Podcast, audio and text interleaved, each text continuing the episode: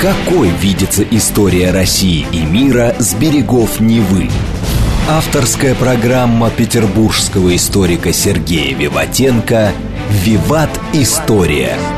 Самые яркие и самые загадочные страницы прошлого, судьбы людей и империй, великие достижения и потрясения от древних времен до современности. «Виват. История». Программа предназначена для лиц старше 16 лет. Здравствуйте, вы слушаете «Радио говорит Москва». В эфире программа «Виват. История», у микрофона Александра Ромашова. И в студии также автор и ведущий программы, петербургский историк Сергей Виватенко. Здравствуй, Сергей. Здравствуйте, Саша. Здравствуйте, дорогие друзья. Напомню, что в конце выпуска у нас традиционная историческая викторина, в которой мы разыгрываем книги от издательства «Витанова». А сегодня тема программы «Советская космическая программа». Тема для меня близкая, потому что в свое время я тоже занималась этим вопросом. Мне он был всегда интересен. У меня были разные гости в эфире. Прекрасно. И астрофизики, и ученые, которые рассказывали об этом. Мне интересна также точка зрения историка, тем более, что ты тоже занимался этим вопросом. Ну, дорогие друзья, давайте так. Космонавтика, конечно, для нас, для нашей страны, для нашего народа близко. Что бы там ни говорили, мы все-таки одни из первооткрывателей полета в космос. Ну, мы первые запустили спутник, запустили человека. Вот. И нам есть чем гордиться, правда. И поэтому я считаю, что рассказать, как это все получилось, какая была борьба, какие были трудности, я думаю, что вот про это сегодняшняя наша передача. Послушайте, я думаю, она будет интересна. Итак, с чего начнем? С какого момента началась советская космонавтика? Давайте о терминах сначала поговорим, Саша. Хорошо. Слово космонавтика, ведь это в России космонавты. А за рубежом астронавты. А в Китае кто? Кто? Тайкунавты, да. Ну, в общем, разные авты, понимаете, да? Вот, слово «космонавтика» впервые появилось в научном труде такого, ну, бывшего подданного Российской империи Арии Абрамовича Штернфельда. Он написал книгу «Введение в космонавтику». Там «Линитасьон а ля космотик» называлась так в французском издании. Эта книга была посвящена вопросам межпланетных путешествий. В художественной литературе слово «космонавт» впервые появляется в 1950 году в фантастической повести Виктора Сапарина «Новая планета». Ну, а слово «спутник», Саша, придумал сам Королёв. Я думаю, что такое спутник, мы все прекрасно понимаем. Да? И за рубежом он тоже спутник. Да. Вот это точно, да, абсолютно. Вообще теория освоения космоса, вот эти вот теоретические вещи о полетах в космосе, она имеет в России такую столетнюю основу. Действительно, у нас было много теоретиков, много было фантазеров, которые смотрели в небо, но самый известный, наверное, это Константин Циолковский. Он опубликовал новаторские свои работы о полете в космос в конце XIX – начале XX веков. Ну а в 1929 году он представил концепцию космического пространства для освоения космического пространства многоступенчатую ракету. Космическая программа Советского государства берет свое начало в 1921 году. То есть только что закончила гражданская война, нищета, непонятно что, но революция дала толчок всему новому и интересному, да, и в культуре, и в технике, и в быту. И вот в 1921 году была основана газодинамическая лаборатория рабоче-крестьянской Красной Армии, которая в 1933 году вошла в состав реактивного института при наркомате тяжелой промышленности. Ранние эксперименты, которые исследователи, значит, ну, это ГИРД называется, да, этот ГИРД был основан в 1931 году, ну, какие эксперименты, в каких направлениях, кто их вел? Конечно, это Сергей Королёв. Он с самого начала мечтал об этом, мечтал о путешествии на Марс. Также в этом направлении работал еще инженер Фридрих Цандер. Вот два человека, которые начали эту работу. И 18 августа 1933 года ГИРДом был запущен первая советская ракета, которая заправлена была жидким топливом. Вот так скажем, да, ГИРД-9. И в этом же году был запущен еще ракета ГИРД-10. В начале 40-х годов, перед войной, прошло еще одно продвижение в области реактивного движения. Было разработано и пущено серийное производство, Саше известная «Катюша». Да, это завод имени Коминтерна в Воронеже. Это тоже ракетостроение, это система, да, залпового огня. Вот. Конструкторское бюро ОКБ-1 Королёва было организовано, чтобы разработать жидкостные криогенные ракеты, над которым он экспериментировал с конца 30-х годов. Но в 1938 году Королёв был репрессирован. Я думаю, эту историю вы знаете, а может быть, про Королёва потом когда-нибудь расскажем отдельно.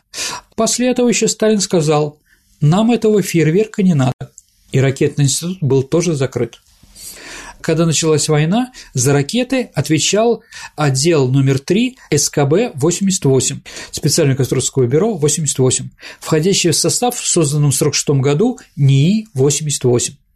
Начальником отдела являлся Королёв, которого выпустили в 1945 году. Еще раз, страна развалена и прочее, да, но ситуация в мире заставляет нас говорить о ракетах. Ну, потому что начинается холодная война, да, поэтому главный носитель. В апреле 1950 года на базе нескольких отделов СКБ-88 образуется особое конструкторское бюро номер 1 под руководством Королёва.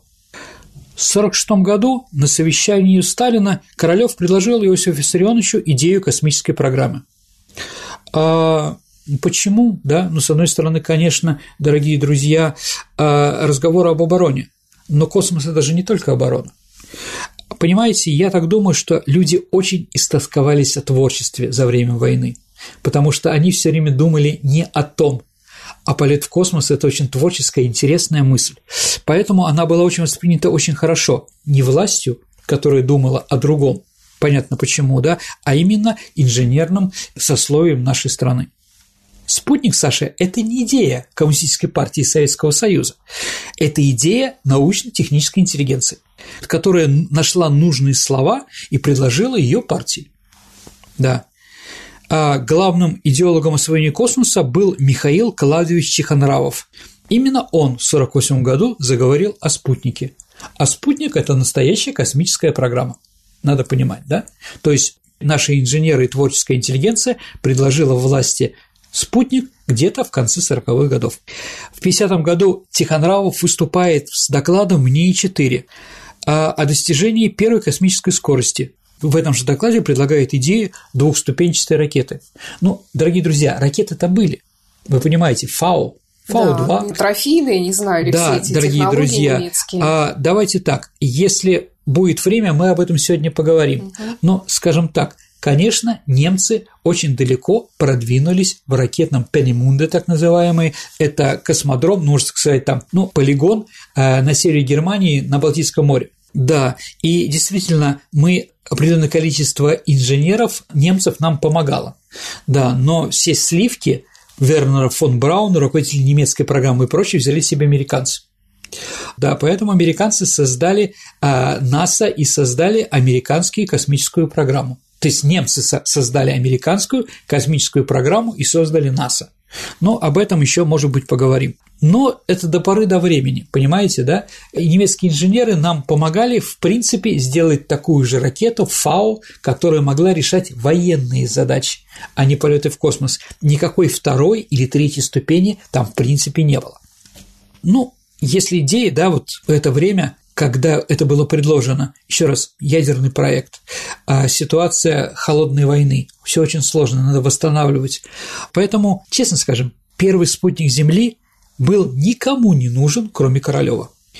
А Министерство обороны было против этого проекта, потому что главная задача, которая ставилась перед Королёвым, Тихонравовым и другими, это сделать носитель, ракету, Саша, которая могла нести ядерное оружие.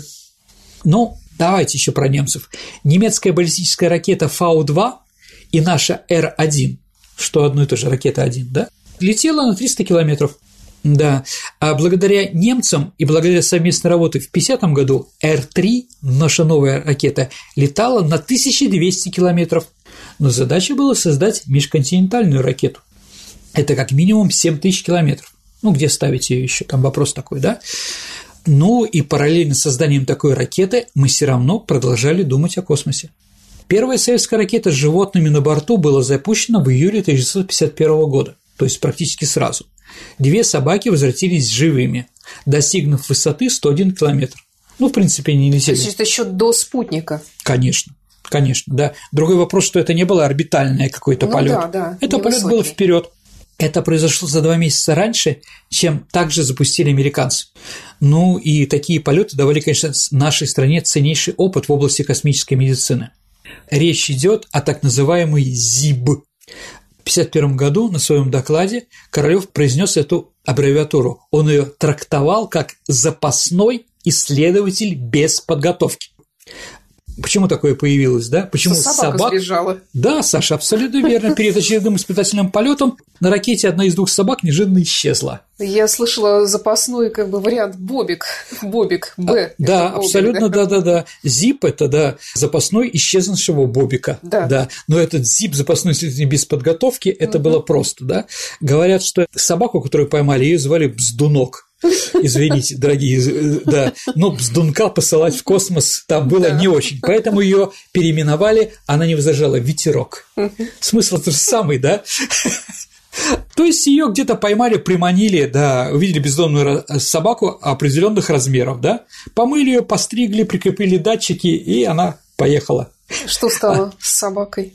Ну, та вернулась, но другие погибали, да? Сергей, я знаю, что французы, например, запускали кошек, запускали кошек. Кошек наши не пытались запускать, предпочитали все-таки собачек.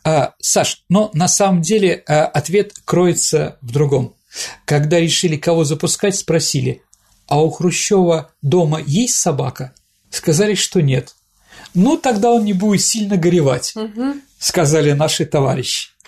То есть здесь вот такое, чтобы наверху потом не сказали, что ерундой занимаетесь, куда мучаете собак, понимаете, да? А вот, поэтому Хрущёв к этому относился достаточно просто. Я знаю, что у французов-то тоже там кошки, они сбегали, они своенравные, ну, конечно, плохо себя вели. Ну, так или иначе, они его тоже запустили. Но у нас там Ероша был еще в 1985 году, обезьян запускали, ну, и разных других животных. Тут надо было проверить, что и что, да? Но обезьян запускали уже в последний момент, но они дорогие, их мало. Да. Но у нас появилась, да, специальная ферма обезьянья в Сухуми, да, где работали генетики, зоологи, ну и те космонавты тоже там работали. А в 1953 году министр военной промышленности Малышев, у нас была передача о нем, когда мы говорили про Т-34, он автор нашего знаменитого танка, один из них, да, предложил Королёву создать ракету, которая летала бы на 8000 километров для транспортировки водородной бомбы. То есть Сахаров создал бомбу, и военные стали искать носителя.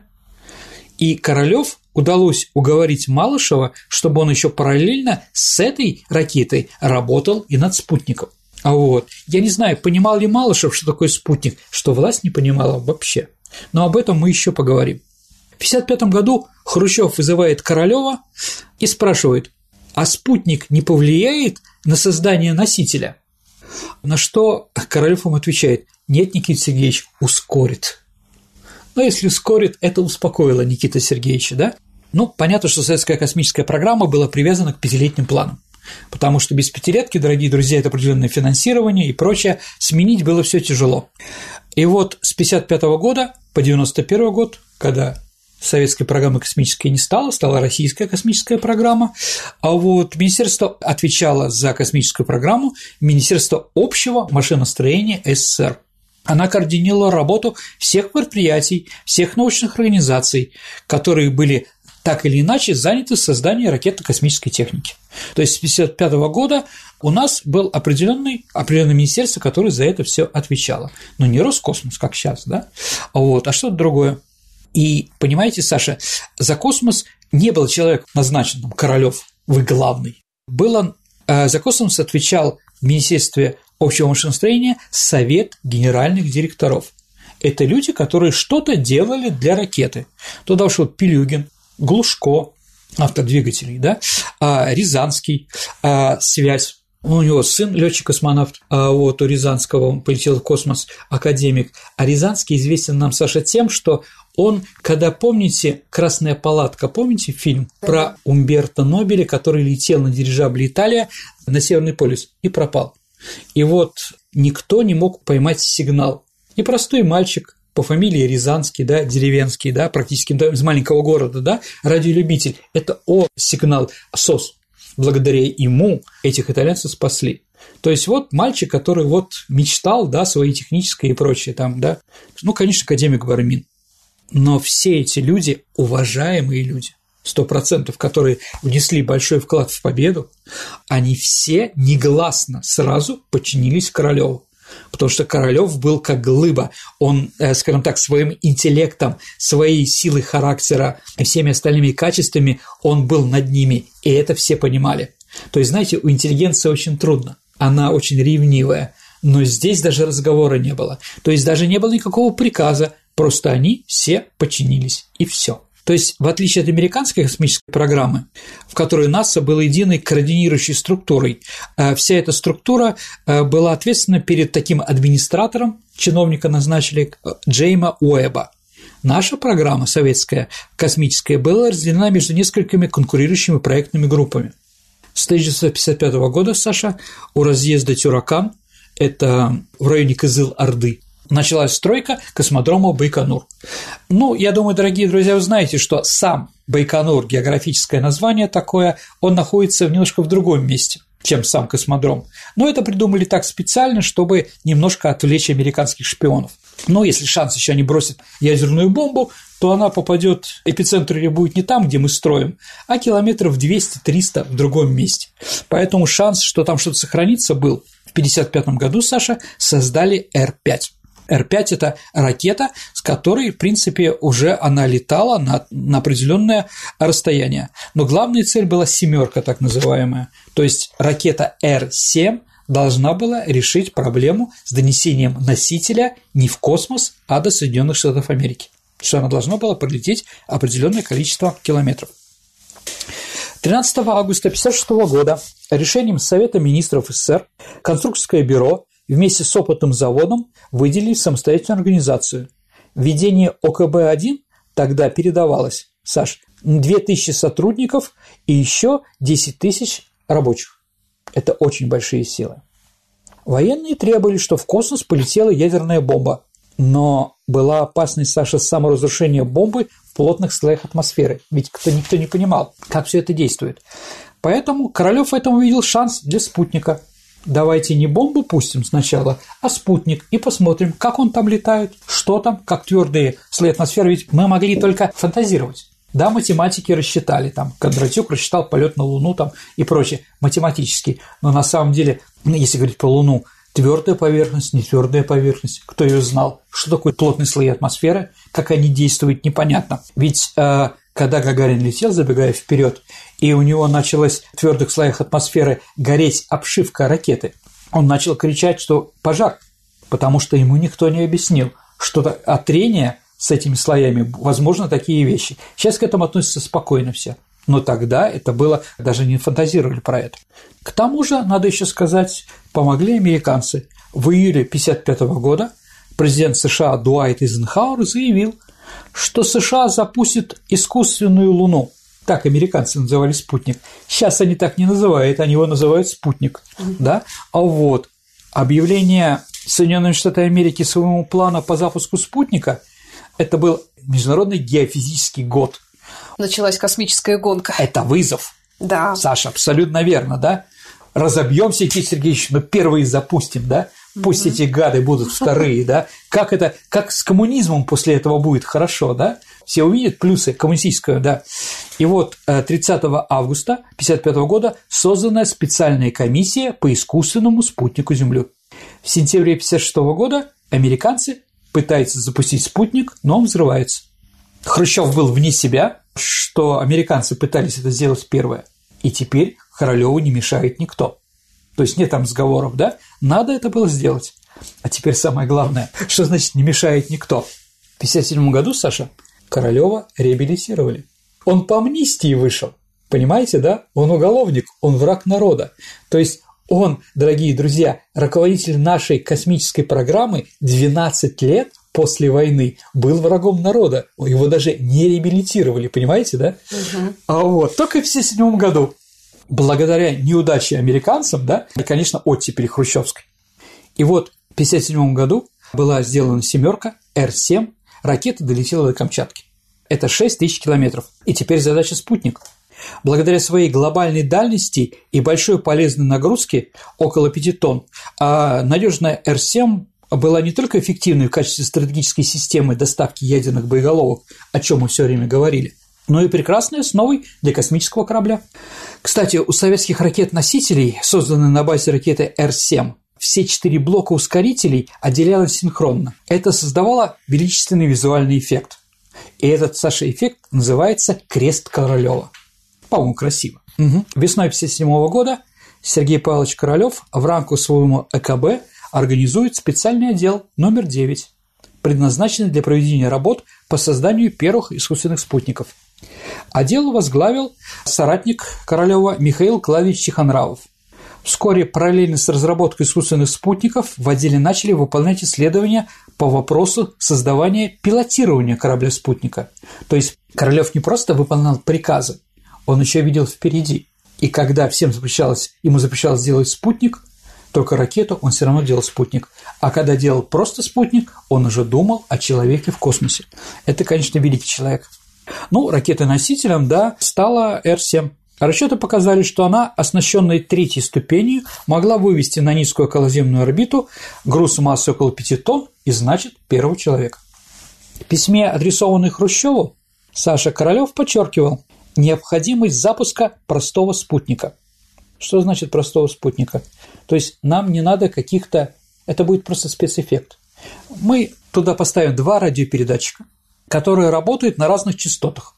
А цель сигнала должны с него быть принятыми простыми радиолюбителями в их диапазонах во всем мире. То есть, чтобы это заметили все. Да, вот что было главное, по мнению Королёва. Чтобы факт был зарегистрирован, и на Западе его не умолчали. Конечно. Вот. Власти было предложено, чтобы радиоточка это транслировала «Интернационал» или, в худшем случае, гимн Советского Союза. Но Королёв парировал. Пока будет идти наш величественный «Интернационал», спутник уйдет в теневую часть Земли, и поэтому гимн будет искажен. Нам это надо, чтобы они услышали половину гимна, да, или начало и конец, нет. Поэтому тупо бип-бип, бип-бип, и больше ничего. А была еще борьба там между Челомеем и Королёвым. Королёв требовал, чтобы спутник был круглый. Почему? Как Луна или как Земля. А Челомей видел её в виде карандаша, ну, ракета со остриём, да. Но Королёв один раз взял карандаш и сломал остриё. Говорит, вот, что бывает с такими конструкциями. Вот, поэтому круглый. Но сферическая форма, Саш, спускаемого аппарата является простейшей, наиболее изученной симметричной формой. А она является результатом выбора баллистической концепции возвращения с орбиты. Ее значительным плюсом по сравнению с карандашом было то, что сфера обладает стабильными аэродинамическими свойствами при любых возможных скоростях и углах атаки. Мячик. Да, Саша, конечно. Смещение центра массы в кормовую часть сферического аппарата позволяло обеспечить его правильную ориентацию во время баллистического спуска. Тихонравов создал проект всего за месяц. Были уже наработки теоретические, они это сделали. А спутник весил, Саша, 84 килограмма. Его назвали ПС. Как ты думаешь, почему, Саша? Почему? Первый спутник. Сначала на совещании академик Хомяков, который тоже входил в эту группу генеральных конструкторов, да, помните, мы говорили, там, Пелёгин, Глушко. Так вот, академик Хомяков сказал, что я предлагаю назвать его СП, спутник первый. Угу. На что Сергей Павлович Королёв сказал, СП – это я. Ой, спасибо. Вам это надо? Все сказали, нет, тогда будет понятно, да, чтобы никто не выделялся. Поэтому ПС, поэтому, да. Его планировали запустить 6 октября 1957 года, но наша разведка узнала, что американцы планируют свой запуск на 5 октября. То есть 6-го это будет уже никому не интересно, это самый бип-бип. Поэтому мы запустили 4 октября. А вот он был запущен. После того, как первый спутник оказался успешным пропагандистским шагом, Королёву было предложено ускорить выполнение программы с экипажем, разработка которого была совмещена с программой «Зенит» по созданию космического корабля «Восток». После спутника советские ученые и руководители программ задумали создать станцию с экипажем для изучения эффектов невесомости и долгосрочного воздействия на формы жизни в космической среде. Итак, настала очередь человека. Работа по созданию пилотируемого корабля требовала глубокого изучения таких новых областей, как спуск в атмосфере, создание надежной теплозащиты, гиперзвуковая аэродинамика и так далее. На ранней стадии эти вопросы были рассмотрены математиками Академии наук. В частности, было отмечено, что результатом баллистического спуска с орбиты может стать 10-кратная перегрузка. Параметрические расчеты траектории выполнялись при помощи электронной вычислительной машины, которая была создана специально. Она называлась, по-моему, БЭСМ-1. Предпочтительной формой являлся конус с кругленным носом и сферическим основанием. Форма фары, Саш. Такая форма впоследствии используется и для всех других спускаемых аппаратов космических кораблей типа «Союз». Сергей, давай немножечко отвлечемся от космической программы и послушаем новости и рекламу на радио «Говорит Москва». Прекрасно. Давайте отдохнем. Какой видится история России и мира с берегов Невы? Авторская программа петербургского историка Сергея Виватенко «Виват. История». Вы слушаете «Радио говорит Москва». Продолжается программа «Виват. История». В студии по-прежнему автор и ведущий программы петербургский историк Сергей Виватенко и я, Александра Ромашова. Тема сегодняшней программы – советская космическая программа. Да, дорогие друзья, наиболее приемлемым способом возвращения человека было его катапультирование на высоте нескольких километров и дальнейший спуск на парашюте. Ну, что потом и произошло. Отдельное спасение спускового аппарата при этом можно было не проводить. В ходе медицинских исследований, Саша, проведенных в апреле 1958 года, испытания летчиков на центрифуге показали, что при определенном положении тела человек способен переносить перегрузки до 10 G без серьезных последствий своего здоровья. Поэтому именно так, в такой позе находится космонавт. То есть все это рассчитано. А Сергей Королёв, ну, как бы там ни говорили, сейчас мы там какие-то вещи такие патриотические, да, ура, патриотические, он называл космонавтов кролики-орёлики, намекая вовсе не на их трусость, а только на то, что они служат подопытными кроликами для него и его коллег. Если я ничего не путаю, то даже Юрий Алексеевич Гагарин сказал, когда слетал уже в космос, я уже сам не понимаю, кто я, последняя собака в космосе или первый человек. Да, Гагарин не очень любил шутку, когда сказали, что Гагарин родился в год собаки. Да. Эту шутку Гагарин не любил. Да, 1934 год был год собаки. Вот так с ним шутить было нельзя. Конечно, у него были другие цели. Подготовка конструкторской документации была начата осенью 1958 года. Первый корабль первой модификации назывался «Восток-1КА» и был отправлен в полет в мае 1960 года. Позже была создана и отработана модификация «Восток-3КА», полностью готовая к пилотируемым полетам. В 1960 году на Байконуре произошла трагедия с Неделиным. Это как раз человек, генерал армии, который отвечал за космические программы. Да? Был взрыв, по которому погибло большое, по-моему, до 30 человек. Самого Неделина определили, что это он по обугленной маршальской звезде. То есть там сложно было, конечно. Но еще надо сказать, что какие еще были сложности. Кроме конкуренции США, кто кого, да, Королёву противопоставлялись его соратники. У нас всегда параллельно давалось в нескольких направлениях. Да? Если в Америке еще раз один человек есть, отвечает им запустить, то у нас еще конкуренция должна быть. Кто лучше, кто хуже, у кого получится, у кого не получится. Я думала наоборот. Нет, Саш. Янгель, например, был помощником Королёва. Но при поддержке военных в 1954 году ему было предоставлено собственное конструкторское бюро для работы в основном до военно-космической программы. У него была очень сильная команда разработчиков ракетных двигателей, включая использование гипергаллического топлива, но после катастрофы с Неделиным Янгель получил указание сосредоточиться только на межконтинентальных баллистических ракетах. То есть тут, в общем, как-то да. Он также продолжал разрабатывать свои собственные проекты тяжелых ускорителей, подобно Н-1 Королёва. Это для Луны уже. Да, как для военных целей, так и для грузовых полетов в космос. А Глушко был главным конструктором ракетных двигателей. У него было личное трение с Королёвым. И он отказался разрабатывать большие однокамерные криогенные двигатели, необходимые Королёву для создания тяжелых ускорителей. Челомей пользовался покровительством Хрущёва. И в 1960 году ему было поручено разработать ракету для отправки пилотирования корабля вокруг Луны. То есть все это параллельно. Понятно, что это нервировало Королёва. Понятно, что деньги немножко распылялись. Сергей, был большой довольно-таки космический отряд космонавтов. Почему выбор пал все-таки на Гагарина? Давайте так. Разговор о том, что его взяли, потому что у него улыбка была хорошая. Шикарная улыбка. Гагарин, конечно, символ нашего народа. Это, конечно, не настоящая идея, это неправда. У нас об улыбке думали в последний момент. Но там же был еще Герман, его главный конкурент. Герман Титов, человека с такой фамилией. Нет, фамилия у него была Титов. Да, Титов. А папа у Германа Титова, имя у него было, Герман, фамилия Титов. Папа любил Пушкина и любил Чайковского. Поэтому сестра у него, по-моему, называлась Лиза, а сына называл Герман. Угу. Понимаете, во-первых, Гагарин все-таки русский, первое. Во-вторых, лицо действительно красивое. Во-вторых, у него был интеллект. У всех у них был интеллект. И у Германа, Титова, и прочее.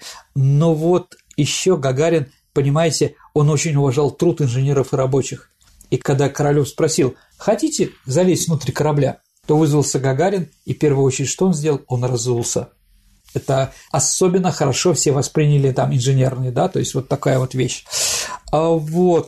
Конечно, Юрий Гагарин и Павел Попович, они могли и не попасть даже в отряд будущих космонавтов, потому что они жили на оккупированной территории, Саша.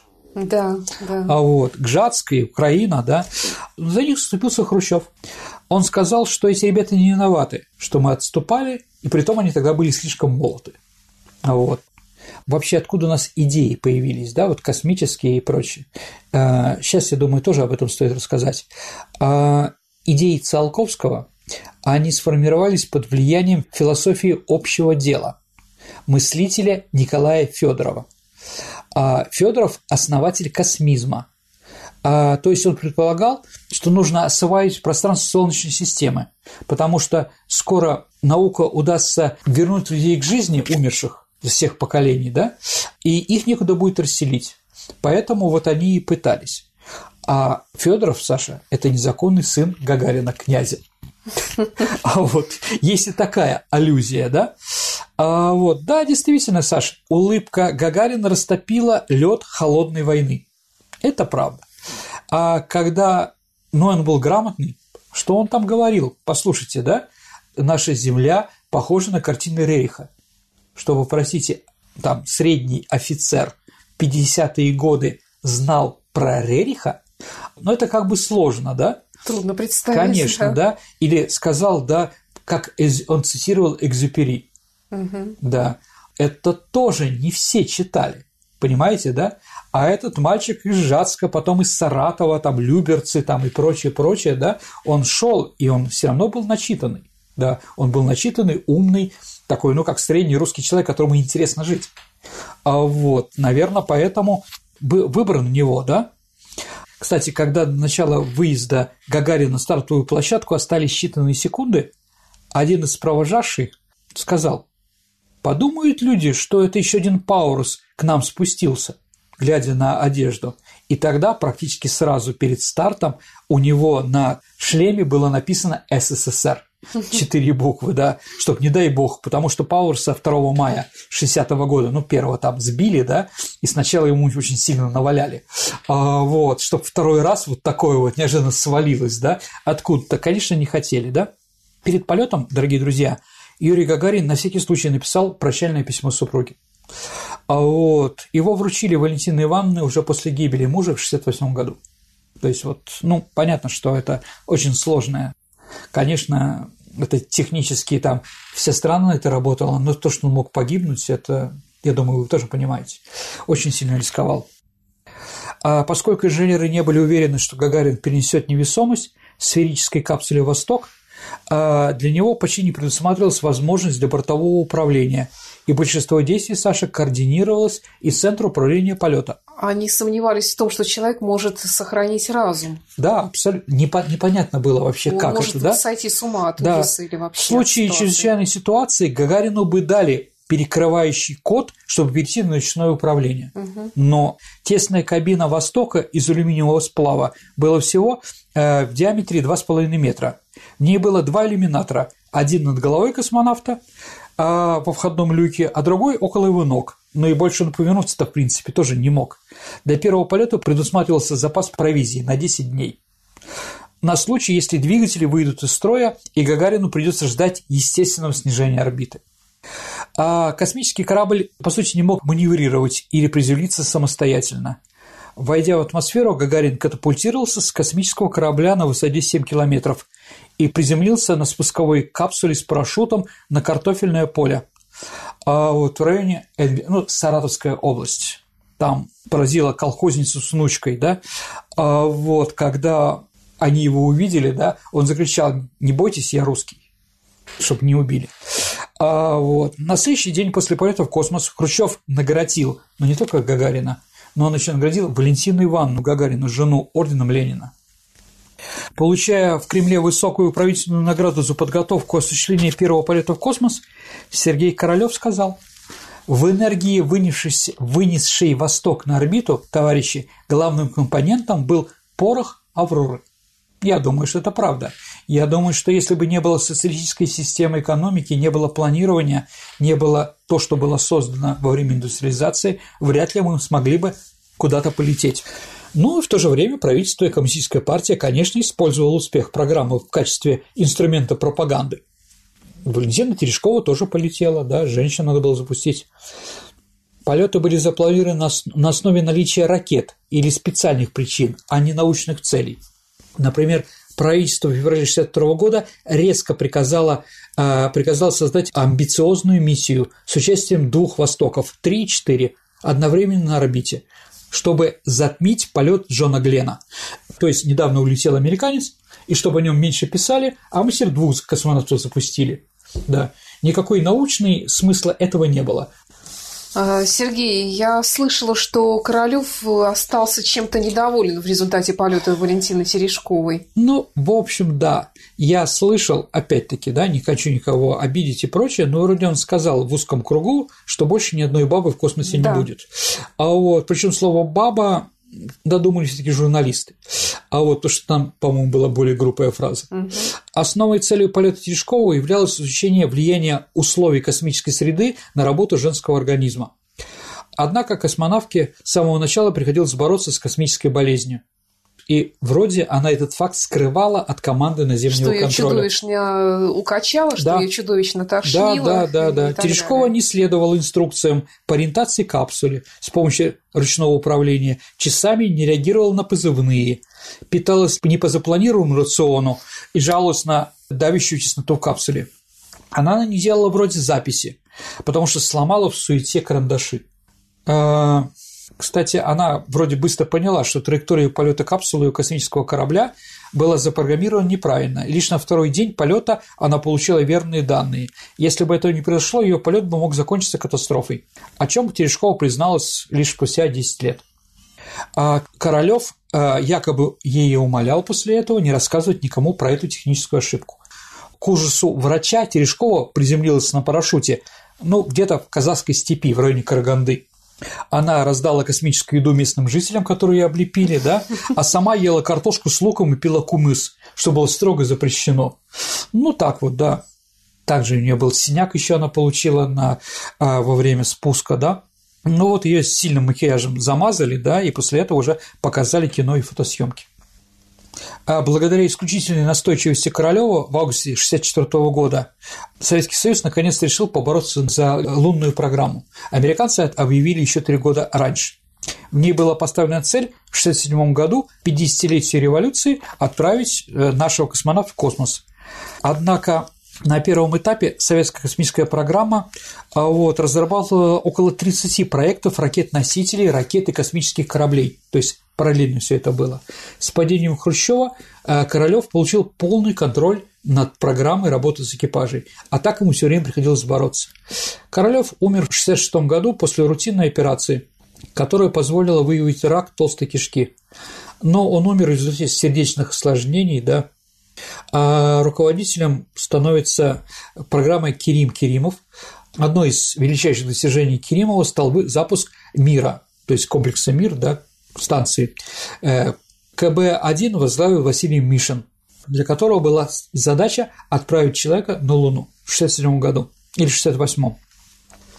Но, к сожалению, Мишину не удалось это сделать, но еще из-за конкуренции со стороны своих товарищей, да? У него не было такого политического авторитета, как у Королёва, конечно. И, как известно, «Союз-1», который готовился к этому, в одном из испытаний погиб Владимир Комаров. Это был первый случай смерти в полете. после этой катастрофы, в принципе, да, и запуска американцев на Луну, лунную нашу программу было решено ликвидировать. Смысла не было уже, да. Соревноваться не с кем. Вот. Но были же у нас еще программы освоения Венеры, Марса. Конечно. Дорогие друзья, давайте скажем, где мы первые, да? Первый запуск животного человека, первый запуск спутника, первый запуск космонавта, первый запуск женщины, успешный запуск ракеты на Луну. Выход в пространство. Выход, конечно, Алексея Леонова в пространство. А дальше третий запуск на Марс. В 60-м году марсоход Марс-1А. Вообще было проведено 19 попыток, Саша, высадить что-то на Марсе, а только 2 были успешны. Это Марс-2 и Марс-3. Может, частично успешный был Марс-5, 6 и Фобос-2. То есть процент успеха на Марсе 26%. На Венеру мы тоже запускали, да, зонд Венера и Вега. Они были более эффективные. Поэтому можем говорить, что мы являемся, скажем так, основателем космической программы. Мы сделали очень много разного для освоения космоса. И надеюсь, что эту марку мы будем дальше нести. Сергей, мы в начале программы вспомнили ракеты немецкие «Фау», которые тоже были взяты за основу создания наших ракет. Ты обещал про них рассказать, может быть, расскажешь немножко? Давайте так, дорогие друзья. Конечно, в конце 30-х, начале 40-х наша космическая программа была разгромлена. Скажем так, мы уже говорили о репрессиях, потому что нужны были другие немножко эффекты в то время, да? Если мы говорим о реактивных каких-то технологических вещах, то это, конечно, «Катюша». Да, гвардейский реактивный миномет. И больше ничего. А немцы же ведь для того, чтобы уничтожить Англию, да, и когда битва за Англию авиационная закончилась для Люфтваффе Геринга неудачей, они стали разрабатывать или пушки, которые должны были стрелять через Ла-Манш по Декале, или пускать ракеты.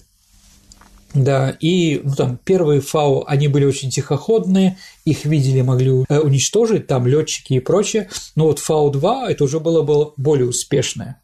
Они планировали также запуск ракеты «Фау» против Нью-Йорка, то есть это первый такой космический должен был аппарат, на Empire State Building, это где Кинг-Конг висел, помните, его из аэропланов пытались убить, да? Немецкие разведчики должны были поставить радиомаяк, на который будет направлена «Фау-3». Она должна была лететь на этот самый маяк, чтобы попасть как раз в Нью-Йорк.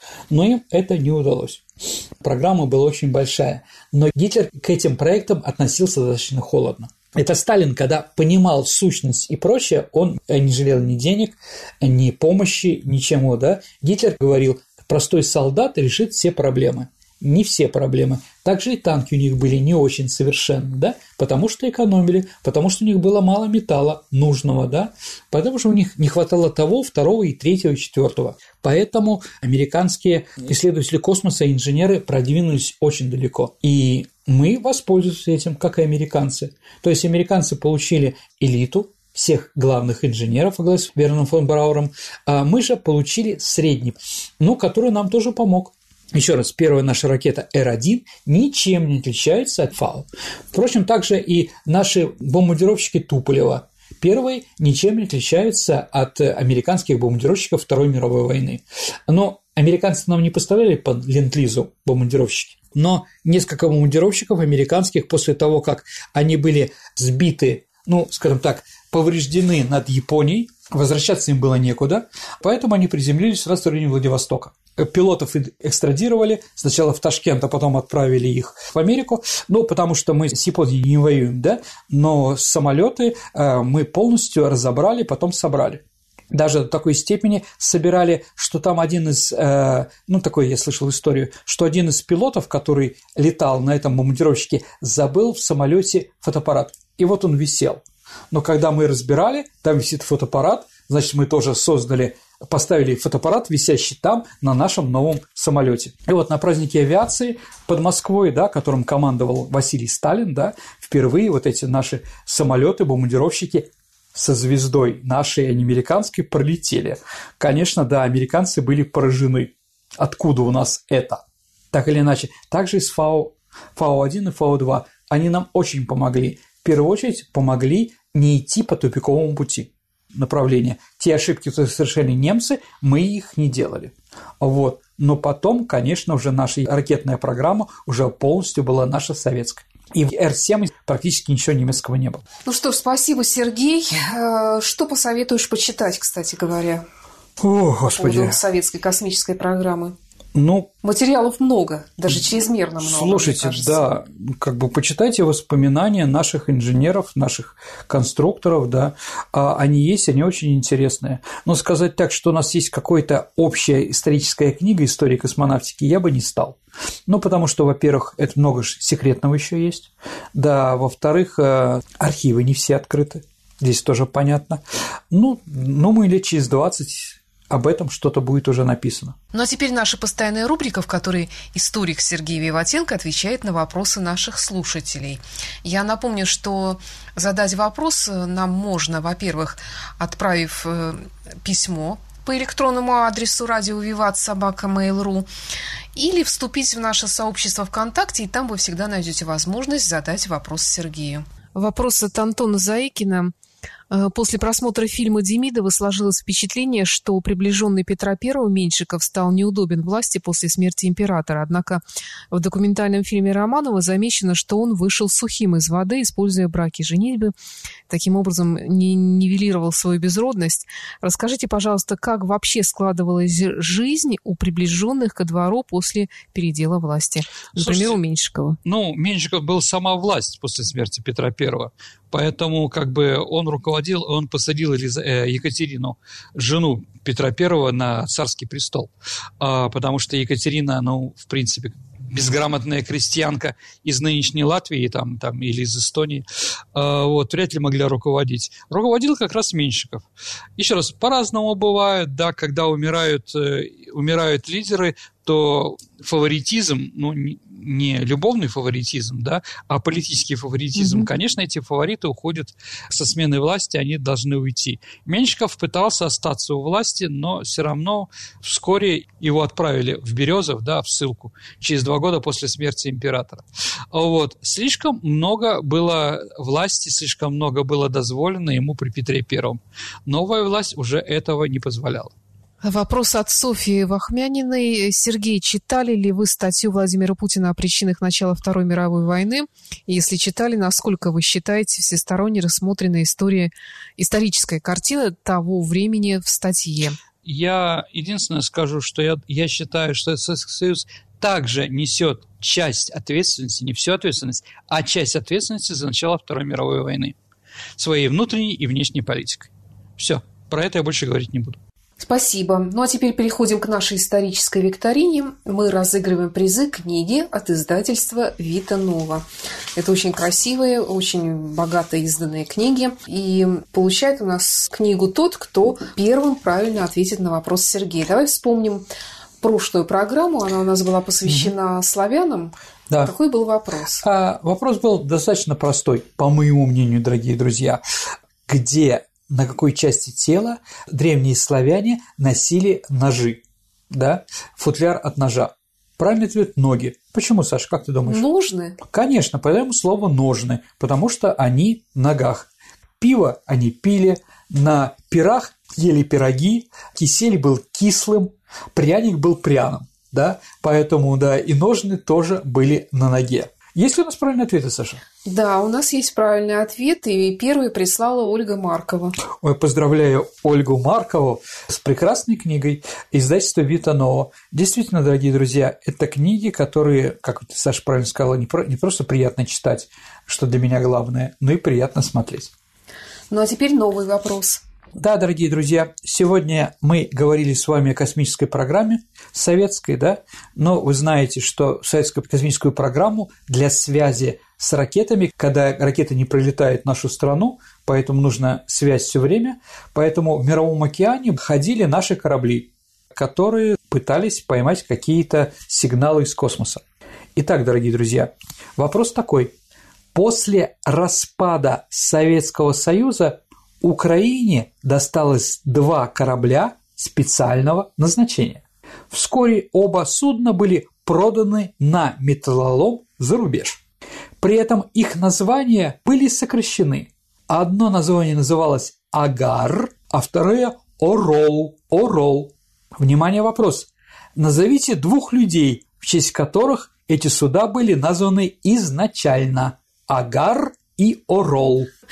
Я знаю ответ, но не скажу. Умница. Ваши варианты можете прислать на электронный адрес radio@vivat@mail.ru, либо вступайте в наше сообщество ВКонтакте. В личном сообщении Сергея Виватенко и мне, Александре Ромашовой, можно всегда отправить ваш вариант ответа или в сообщение самой группы. Принимайте участие, книги хорошие. На сегодня все. Это была программа «Виват. История». До встречи в эфире. До свидания, дорогие друзья. Берегите себя.